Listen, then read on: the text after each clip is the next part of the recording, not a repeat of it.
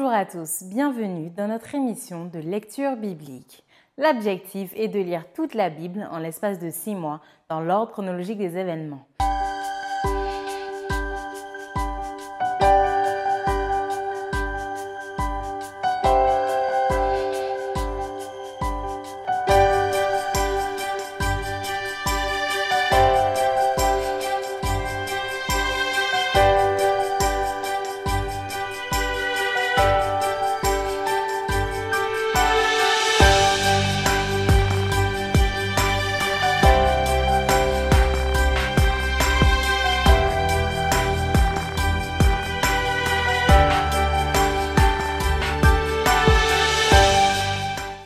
Cette émission vous est proposée par l'Église adventiste du 7e jour d'Évry.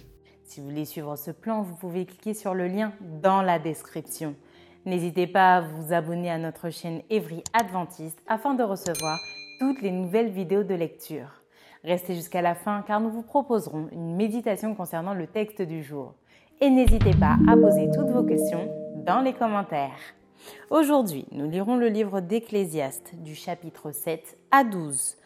Ensuite, nous lirons le livre de 1 roi du chapitre 10 à 11 et nous terminerons par le livre de 2 chroniques au chapitre 9. Ecclésiaste chapitre 7. Une bonne réputation vaut mieux que le bon parfum et le jour de la mort que le jour de la naissance. Mieux vaut aller dans une maison de deuil que d'aller dans une maison de festin, car c'est là la fin de tout homme et celui qui vit prend la chose à cœur. Mieux vaut le chagrin que le rire, car avec un visage triste, le cœur peut être content. Le cœur des sages est dans la maison de deuil et le cœur des insensés dans la maison de joie.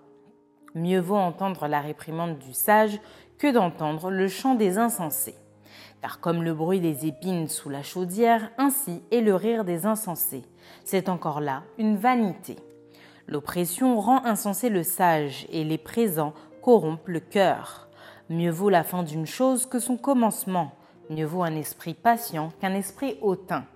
Ne te hâte pas en ton esprit de t'irriter, car l'irritation repose dans le sein des insensés. Ne dis pas D'où vient que les jours passés étaient meilleurs que ceux-ci? Car ce n'est point par sagesse que tu demandes cela. La sagesse vaut autant qu'un héritage et même plus pour ceux qui voient le soleil. Car à l'ombre de la sagesse, on est abrité comme à l'ombre de l'argent. Mais un avantage de la science, c'est que la sagesse fait vivre ceux qui la possèdent. Regarde l'œuvre de Dieu. Qui pourra redresser ceux qu'il a courbés Au jour du bonheur, sois heureux, et au jour du malheur, réfléchis. Dieu a fait l'un comme l'autre, afin que l'homme ne découvre en rien ce qui sera après lui. J'ai vu tout cela pendant les jours de ma vanité. Il y a tel juste qui périt dans sa justice, et il y a tel méchant qui prolonge son existence dans sa méchanceté. Ne sois pas juste à l'excès et ne te montre pas trop sage. Pourquoi te détruirais-tu? Ne sois pas méchant à l'excès et ne sois pas insensé. Pourquoi mourrais-tu avant ton temps? Il est bon que tu retiennes ceci et que tu ne négliges point cela, car celui qui craint Dieu échappe à toutes ces choses. La sagesse rend le sage plus fort que dix chefs qui sont dans une ville. Non, il n'y a sur la terre point d'homme juste qui fasse le bien et qui ne pêche jamais. Ne fais donc pas attention à toutes les paroles qu'on dit, de peur que tu n'entendes ton serviteur te maudire. Car ton cœur a senti bien des fois que tu as toi-même maudit les autres. J'ai éprouvé tout cela par la sagesse. J'ai dit, je serai sage, et la sagesse est restée loin de moi. Ce qui est loin, ce qui est profond, profond, qui peut l'atteindre? Je me suis appliqué dans mon cœur à connaître, à sonder et à chercher la sagesse et la raison des choses, et à connaître la folie de la méchanceté et la stupidité de la sottise. Et j'ai trouvé plus amer que la mort la femme dont le cœur est un piège et un filet, et dont les mains sont des liens. Celui qui est agréable à Dieu lui échappe, mais le pécheur est pris par elle. Voici ce que j'ai trouvé, dit l'Ecclésiaste, en examinant les choses une à une pour en saisir la raison. Voici ce que mon âme cherche encore et que je n'ai point trouvé. J'ai trouvé un homme entre mille, mais je n'ai pas trouvé une femme entre elles toutes.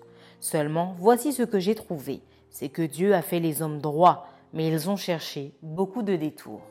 Ecclésiaste chapitre 8. Qui est comme le sage et qui connaît l'explication des choses?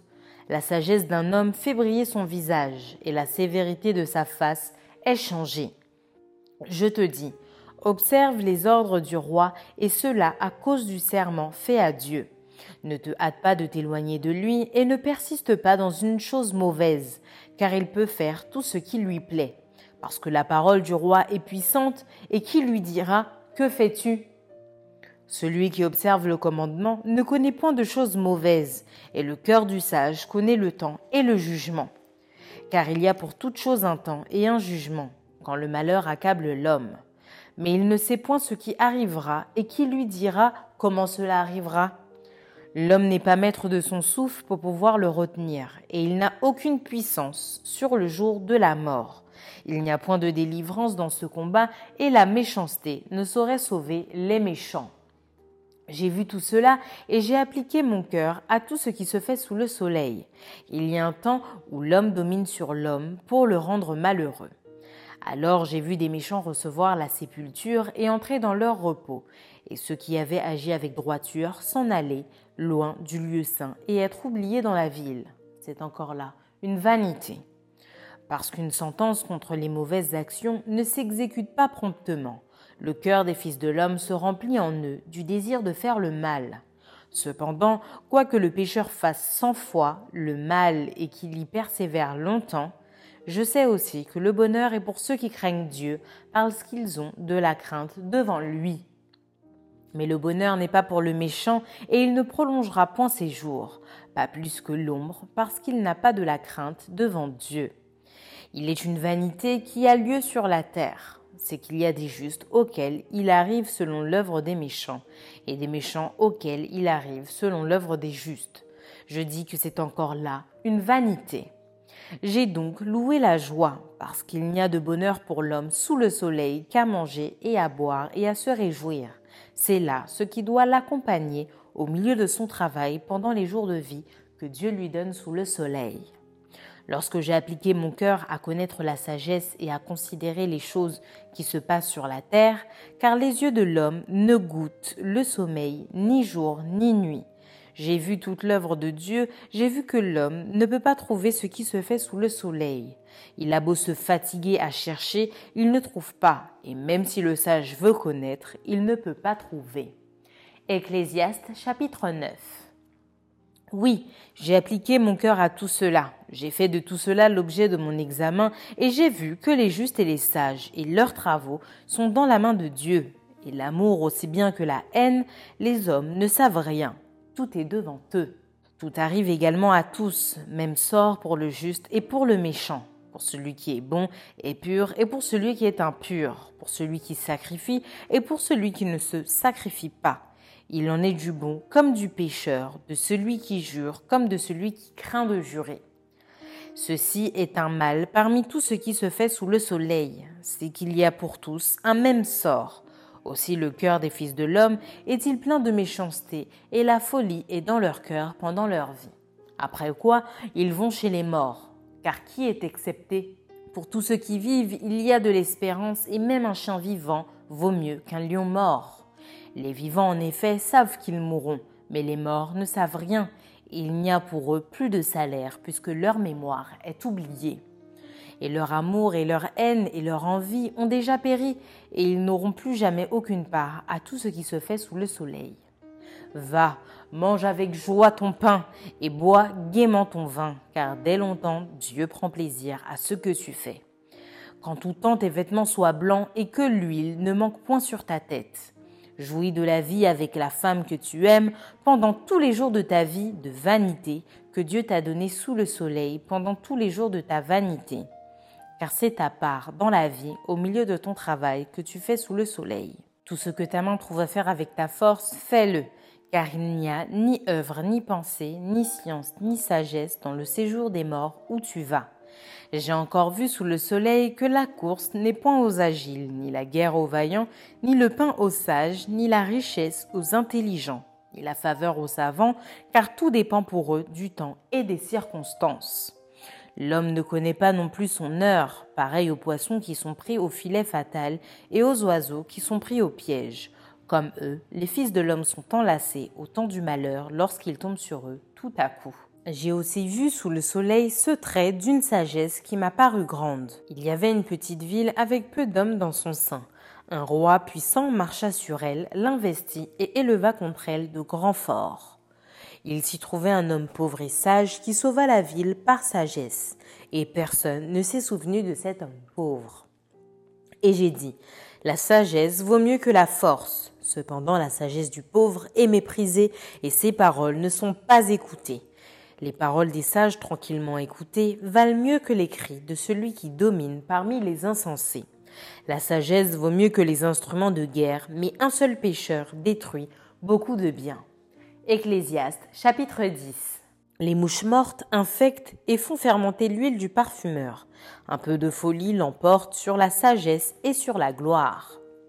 Le cœur du sage est à sa droite et le cœur de l'insensé à sa gauche. Quand l'insensé marche dans un chemin, le sens lui manque et il dit de chacun Voilà un fou. Si l'esprit de celui qui domine s'élève contre toi, ne quitte point ta place, car le calme prévient de grands péchés.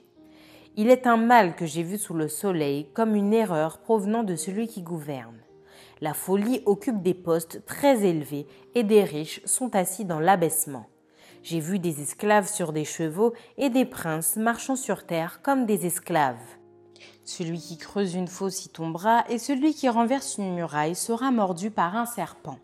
Celui qui remue des pierres en sera blessé, et celui qui fond du bois en éprouvera du danger. S'il a émoussé le fer et s'il n'en a pas aiguisé le tranchant, il devra redoubler de force, mais la sagesse a l'avantage du succès. Si le serpent mord faute d'enchantement, il n'y a point d'avantage pour l'enchanteur. Les paroles de la bouche du sage sont pleines de grâce, mais les lèvres de l'insensé causent sa perte. Le commencement des paroles de sa bouche est folie, et la fin de son discours est une méchante folie. L'insensé multiplie les paroles. L'homme ne sait point ce qui arrivera, et qui lui dira ce qui sera après lui. Le travail de l'insensé le fatigue parce qu'il ne sait pas aller à la ville. Malheur à toi, pays dont le roi est un enfant et dont les princes mangent dès le matin. Heureux toi, pays dont le roi est de race illustres et dont les princes mangent au temps convenable pour soutenir leur force et non pour se livrer à la boisson. Quand les mains sont paresseuses, la charpente s'affaisse, et quand les mains sont lâches, la maison a des gouttières. On fait des repas pour se divertir, le vin rend la vie joyeuse, et l'argent répond à tout. Ne maudis pas le roi, même dans ta pensée, et ne maudis pas le riche dans la chambre où tu couches, car l'oiseau du ciel emporterait ta voix, l'animal ailé publierait tes paroles.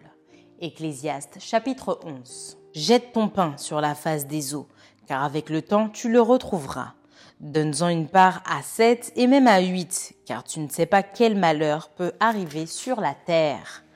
Quand les nuages sont pleins de pluie, ils la répandent sur la terre, et si un arbre tombe au midi ou au nord, il reste à la place où il est tombé.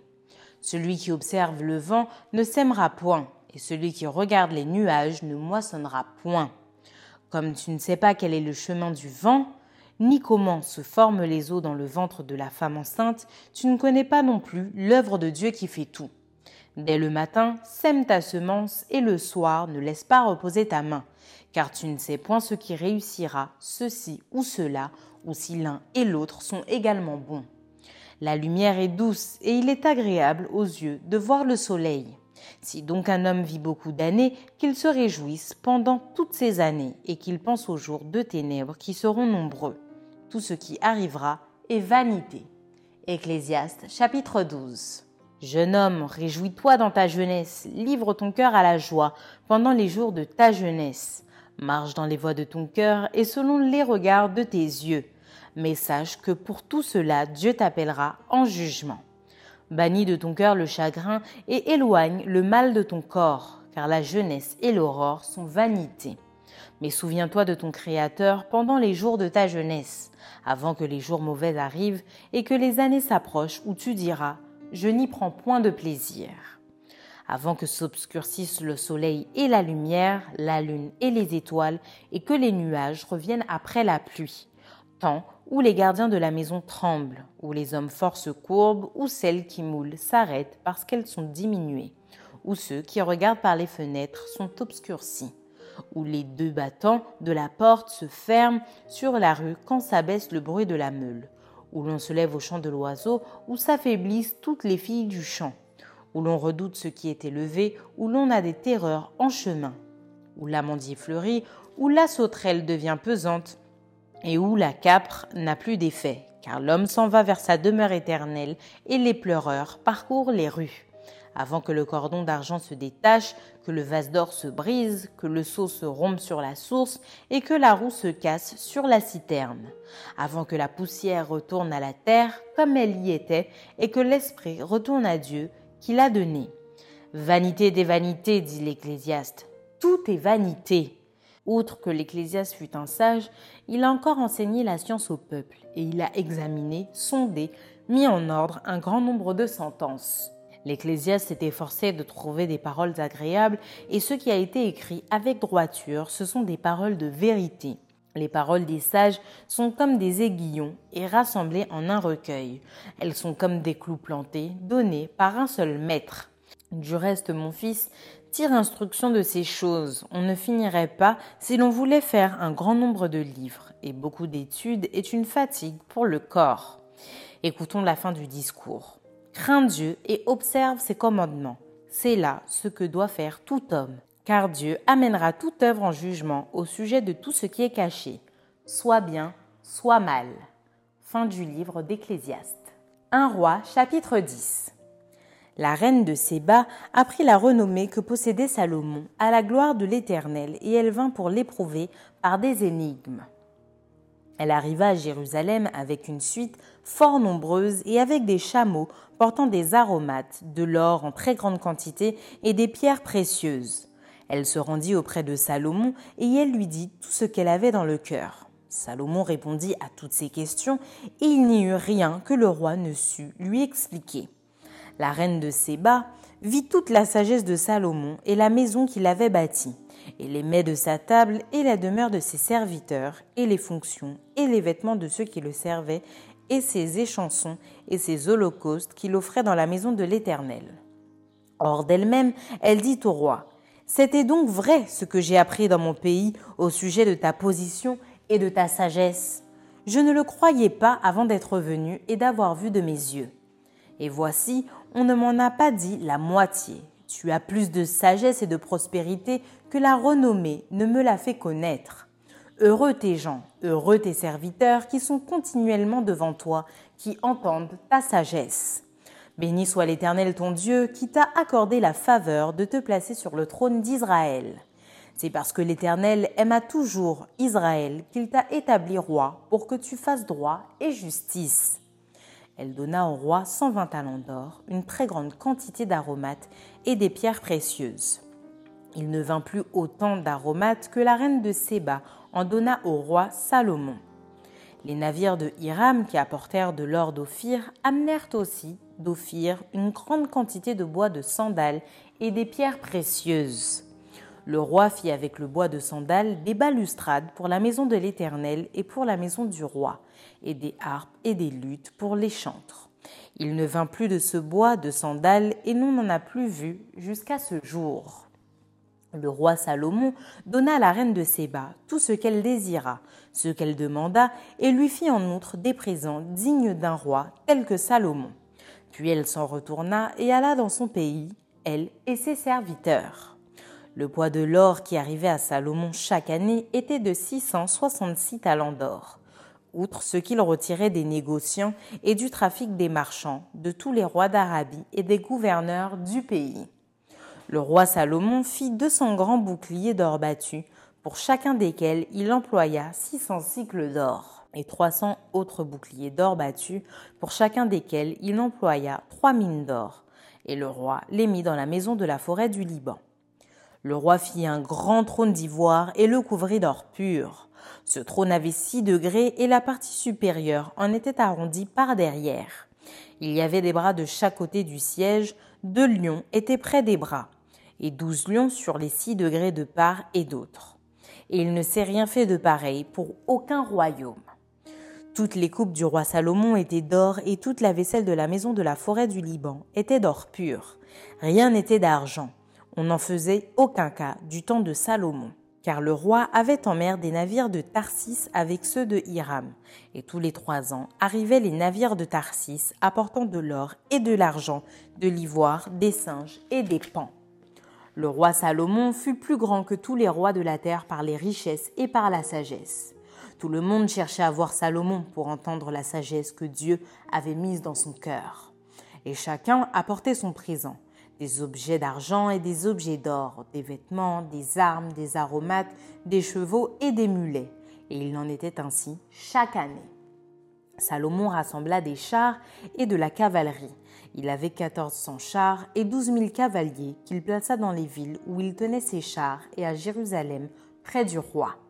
Le roi rendit l'argent aussi commun à Jérusalem que les pierres et les cèdres aussi nombreux que les sycomores qui croissent dans la plaine. C'était de l'Égypte que Salomon tirait ses chevaux. Une caravane de marchands du roi les allait chercher par troupes à un prix fixe. Un char montait et sortait d'Égypte pour 600 cycles d'argent et un cheval pour 150 cycles. Ils en amenaient de même avec eux pour tous les rois des Étiens et pour les rois de Syrie. Un roi, chapitre 11. Le roi Salomon aima beaucoup de femmes étrangères outre la fille de Pharaon, des Moabites, des Ammonites, des Édomites, des Sidoniennes, des Étiennes, appartenant aux nations dont l'Éternel avait dit aux enfants d'Israël. Vous n'irez point chez elles et elles ne viendront point chez vous. Elles tourneraient certainement vos cœurs du côté de leur Dieu. Ce fut à ces nations que s'attacha Salomon, entraîné par l'amour. Il eut sept cents princesses pour femmes et trois cents concubines, et ces femmes détournèrent son cœur. À l'époque de la vieillesse de Salomon, ces femmes inclinèrent son cœur vers d'autres dieux, et son cœur ne fut point tout entier à l'Éternel, son Dieu, comme l'avait été le cœur de David, son père. Salomon alla après Astarté, divinité des Sidoniens, et après Milcom, l'abomination des Ammonites. Et Salomon fit ce qui est mal aux yeux de l'Éternel, et il ne suivit point pleinement l'Éternel comme David son père. Alors Salomon bâtit sur la montagne qui est en face de Jérusalem un haut lieu pour Kémosh, l'abomination de Moab, et pour Moloch, l'abomination des fils d'Amon. Et il fit ainsi pour toutes ces femmes étrangères qui offraient des parfums et des sacrifices à leurs dieux. L'Éternel fut irrité contre Salomon parce qu'il avait détourné son cœur de l'Éternel, le Dieu d'Israël, qui lui était apparu deux fois. Il lui avait à cet égard défendu d'aller près d'autres dieux, mais Salomon n'observa point les ordres de l'Éternel. Et l'Éternel dit à Salomon, Puisque tu as agi de la sorte et que tu n'as point observé mon alliance et mes lois que je t'avais prescrites, je déchirerai le royaume de dessus toi et je le donnerai à ton serviteur. Seulement, je ne le ferai point pendant ta vie à cause de David ton père. C'est de la main de ton fils que je l'arracherai. Je n'arracherai cependant pas tout le royaume, je laisserai une tribu à ton fils, à cause de David, mon serviteur, et à cause de Jérusalem que j'ai choisi. L'Éternel suscita un ennemi à Salomon, Hadad, l'Édomite, de la race royale d'Édom. Dans le temps où David bâtit Édom, Joab, chef de l'armée, étant monté pour enterrer les morts, tua tous les mâles qui étaient en Édom. Il y resta six mois avec tout Israël jusqu'à ce qu'il en eût exterminé tous les mâles. Ce fut alors qu'Adad prit la fuite avec des Édomites, serviteurs de son père, pour se rendre en Égypte. Hadad était encore un jeune garçon. Partis de Madian, ils allèrent à Paran, prirent avec eux des hommes de Paran et arrivèrent en Égypte auprès de Pharaon, roi d'Égypte. Pharaon donna une maison à Hadad pourvu à sa subsistance et lui accorda des terres. Hadad trouva grâce aux yeux de Pharaon à tel point que Pharaon lui donna pour femme la sœur de sa femme, la sœur de la reine Takpénès. La sœur de Takpénès lui enfanta son fils Genubat. Takpénès le sauvera dans la maison de Pharaon et Genubat fut dans la maison de Pharaon au milieu des enfants de Pharaon. Lorsqu'Adad apprit en Égypte que David était couché avec ses pères et que Joab, chef de l'armée, était mort, il dit à Pharaon Laisse-moi aller dans mon pays. Et Pharaon lui dit Que te manque-t-il auprès de moi pour que tu désires aller dans ton pays? Il répondit Rien, mais laisse-moi partir. Dieu suscita un autre ennemi à Salomon, Raison, fils d'Eliada, qui s'était enfui de chez son maître Adadézer, roi de Tsoba. Il avait rassemblé des gens auprès de lui et il était chef de bande lorsque David massacra les troupes de son maître. Ils allèrent à Damas et s'y établirent et ils régnèrent à Damas. Il fut un ennemi d'Israël pendant toute la vie de Salomon en même temps qu'Adad lui faisait du mal et il avait Israël en aversion. Il régna sur la Syrie. Jéroboam aussi, serviteur de Salomon, leva la main contre le roi il était fils de Nébat, Ephratien de Tséréda, et il avait pour mère une veuve nommée Tserua. Voici à quelle occasion il leva la main contre le roi. Salomon bâtissait Milo et fermait la brèche de la cité de David son père. Jéroboam était fort et vaillant, et Salomon, ayant vu ce jeune homme à l'œuvre, lui donna la surveillance de tous les gens de corvée de la maison de Joseph. Dans ce temps-là, Jéroboam, étant sorti de Jérusalem, fut rencontré en chemin par le prophète Achija de Silo, revêtu d'un manteau neuf. Ils étaient tous deux seuls dans les champs. Achija saisit le manteau neuf qu'il avait sur lui, le déchira en douze morceaux, et dit à Jéroboam Prends pour toi dix morceaux, car ainsi parle l'Éternel, le Dieu d'Israël. Voici, je vais arracher le royaume de la main de Salomon, et je te donnerai dix tribus. Mais il aura une tribu à cause de mon serviteur David, et à cause de Jérusalem, la ville que j'ai choisie sur toutes les tribus d'Israël. Et cela parce qu'ils m'ont abandonné et se sont prosternés devant Astarté, divinité des Sidoniens, devant Kémosh, dieu de Moab, et devant Milkob, dieu des fils d'Amon parce qu'ils n'ont point marché dans mes voies, pour faire ce qui est droit à mes yeux, et pour observer mes lois et mes ordonnances, comme l'a fait David, père de Salomon. Je n'ôterai pas de sa main tout le royaume, car je le maintiendrai prince tout le temps de sa vie, à cause de David, mon serviteur, que j'ai choisi, et qui a observé mes commandements et mes lois. Mais j'ôterai le royaume de la main de son fils, et je t'en donnerai dix tribus. Je laisserai une tribu à son fils, afin que David, mon serviteur, ait toujours une lampe devant moi à Jérusalem, la ville que j'ai choisie pour y mettre mon nom. Je te prendrai et tu régneras sur tout ce que ton âme désirera. Tu seras roi d'Israël. Si tu obéis à tout ce que je t'ordonnerai, si tu marches dans mes voies et si tu fais ce qui est droit à mes yeux, en observant mes lois et mes commandements comme l'a fait David mon serviteur, je serai avec toi je te bâtirai une maison stable, comme j'en ai bâti une à David, et je te donnerai Israël. J'humilierai par là la postérité de David, mais ce ne sera pas pour toujours. Salomon chercha à faire mourir Jéroboam, et Jéroboam se leva et s'enfuit en Égypte auprès de Shikshak, roi d'Égypte. Il demeura en Égypte jusqu'à la mort de Salomon. Le reste des actions de Salomon, tout ce qu'il a fait et sa sagesse, cela n'est-il pas écrit dans le livre des actes de Salomon? Salomon régna quarante ans à Jérusalem sur tout Israël. Puis Salomon se coucha avec ses pères et il fut enterré dans la ville de David son père. Roboam, son fils, régna à sa place. 2 Chroniques chapitre 9 La reine de Séba apprit la renommée de Salomon et elle vint à Jérusalem pour l'éprouver par des énigmes. Elle avait une suite fort nombreuse et des chameaux portant des aromates, de l'or en grande quantité et des pierres précieuses. Elle se rendit auprès de Salomon et elle lui dit tout ce qu'elle avait dans le cœur. Salomon répondit à toutes ces questions et il n'y eut rien que Salomon ne sut lui expliquer. La reine de Séba vit la sagesse de Salomon et la maison qu'il avait bâtie, et les mets de sa table, et la demeure de ses serviteurs, et les fonctions, et les vêtements de ceux qui le servaient, et ses échansons, et leurs vêtements, et les degrés par lesquels on montait à la maison de l'Éternel. Hors d'elle-même, elle dit au roi, C'était donc vrai ce que j'ai appris dans mon pays au sujet de ta position et de ta sagesse je ne croyais pas ce qu'on en disait avant d'être venu et d'avoir vu de mes yeux. Et voici, on ne m'a pas raconté la moitié de la grandeur de ta sagesse. Tu surpasses ce que la renommée m'a fait connaître. Heureux tes gens, heureux tes serviteurs qui sont continuellement devant toi et qui entendent ta sagesse. Béni soit l'Éternel ton Dieu qui t'a accordé la faveur de te placer sur son trône comme roi pour l'Éternel ton Dieu. C'est parce que ton Dieu aime Israël et veut le faire subsister à toujours qu'il t'a établi roi sur lui pour que tu fasses droit et justice. Elle donna au roi 120 talents d'or, une très grande quantité d'aromates et des pierres précieuses. Il n'y eut plus d'aromates tels que ceux donnés au roi Salomon par la reine de Séba. Les serviteurs de Huram et les serviteurs de Salomon, qui apportèrent de l'or d'Ophir, amenèrent aussi du bois de sandal et des pierres précieuses. Le roi fit avec le bois de sandal des escaliers pour la maison de l'Éternel et pour la maison du roi, et des harpes et des luttes pour les chantres.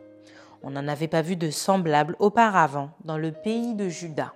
Le roi Salomon donna à la reine de Séba tout ce qu'elle désira, ce qu'elle demanda, plus qu'elle n'avait apporté au roi. Puis elle s'en retourna et alla dans son pays, elle et ses serviteurs. Le poids de l'or qui arrivait chaque année à Salomon était de 666 talents d'or, outre ce qu'il retirait des négociants et des marchands qui en apportaient, de tous les rois d'Arabie et des gouverneurs du pays qui apportaient de l'or et de l'argent à Salomon. Le roi Salomon fit 200 grands boucliers d'or battus, pour chacun desquels il employa 600 cycles d'or battus, et 300 autres boucliers d'or battus, pour chacun desquels il employa 300 cycles d'or. Et le roi les mit dans la maison de la forêt du Liban. Le roi fit un grand trône d'ivoire et le couvrit d'or pur. Ce trône avait six degrés et un marchepied d'or attenant au trône. Il y avait des bras de chaque côté du siège, deux lions étaient près des bras, et douze lions sur les six degrés de part et d'autre. Il ne s'est rien fait de pareil pour aucun royaume. Toutes les coupes du roi Salomon étaient d'or, et toute la vaisselle de la maison de la forêt du Liban était d'or pur. Rien n'était d'argent. On n'en faisait aucun cas du temps de Salomon. Car le roi avait des navires de Tarsis naviguant avec les serviteurs de Huram. Et tous les trois ans, arrivaient les navires de Tarsis apportant de l'or et de l'argent, de l'ivoire, des singes et des pans. Le roi Salomon fut plus grand que tous les rois de la terre par les richesses et par la sagesse. Tous les rois de la terre cherchaient à voir Salomon pour entendre la sagesse que Dieu avait mise dans son cœur. Et chacun d'eux apportait son présent, des objets d'argent et des objets d'or, des vêtements, des armes, des aromates, des chevaux et des mulets. Et il en était ainsi chaque année. Salomon avait 4000 crèches pour les chevaux destinés à ses chars et 12 000 cavaliers qu'il plaça dans les villes où il tenait ses chars et à Jérusalem près du roi. Il dominait sur tous les rois, depuis le fleuve jusqu'au pays des Philistins et jusqu'à la frontière d'Égypte. Le roi rendit l'argent aussi commun à Jérusalem que les pierres et les cèdres aussi nombreux que les sycomores qui croissent dans la plaine. C'était de l'Égypte et de tous les pays que l'on tirait des chevaux pour Salomon. Le reste des actions de Salomon, les premières et les dernières, cela n'est-il pas écrit dans le livre de Nathan le prophète, dans la prophétie d'Achija de Silo et dans les révélations de Gédo, le prophète sur Jéroboam, fils de Nébat? Salomon régna quarante ans à Jérusalem sur tout Israël. Puis Salomon se coucha avec ses pères et on l'enterra dans la ville de David son père. Et Roboam son fils régna à sa place. Maintenant, place à la méditation.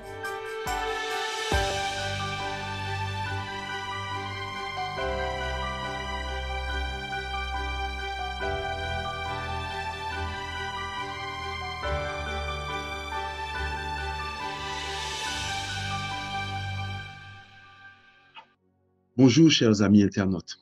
Aujourd'hui, nous allons fixer notre attention autour du livre de l'Ecclésiaste, au chapitre 7 à 12, mais également dans le livre des rois, 1 roi 10 à 11, et dans 2 chroniques, chapitre 9.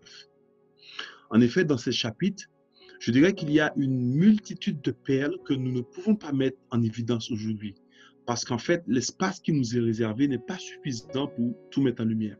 Cependant, vu la richesse des chapitres euh, que nous avons sous nos yeux, je vais m'arrêter sur deux points importants, deux points pour nous les êtres humains. Et ces deux points se trouvent exactement dans le livre du sage, c'est-à-dire dans le livre de l'Ecclésiaste. Tout d'abord au chapitre 7.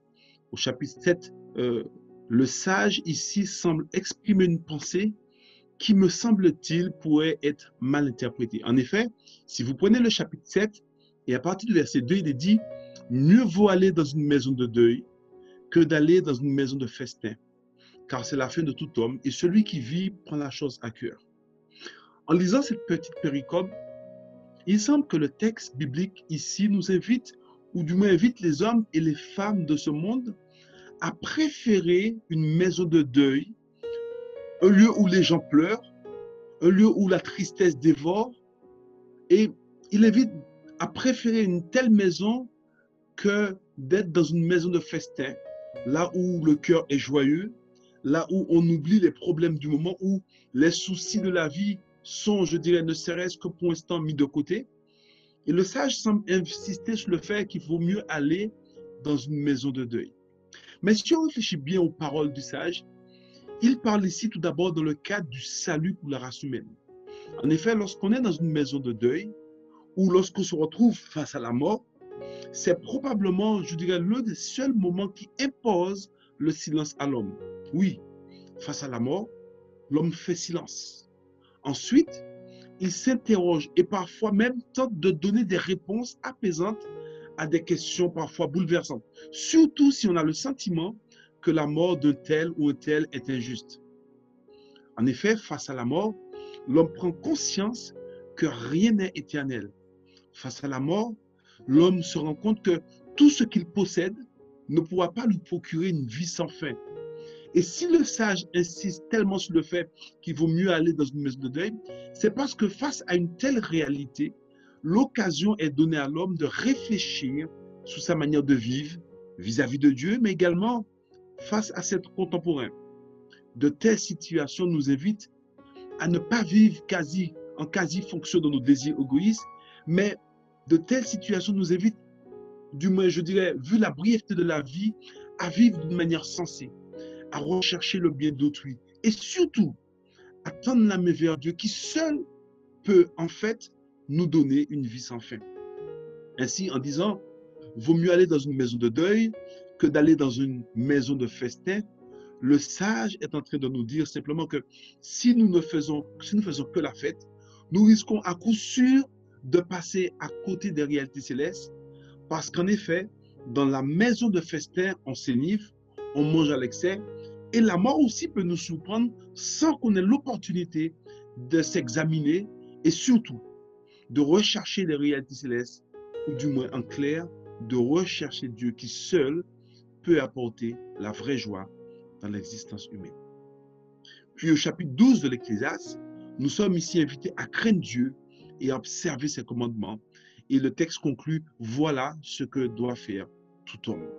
Oui, qui que nous soyons, quelle que soit la couleur de notre peau, notre religion, notre rang social, nous sommes tous invités à craindre Dieu, c'est-à-dire à respecter Dieu, mais avant tout à l'aimer.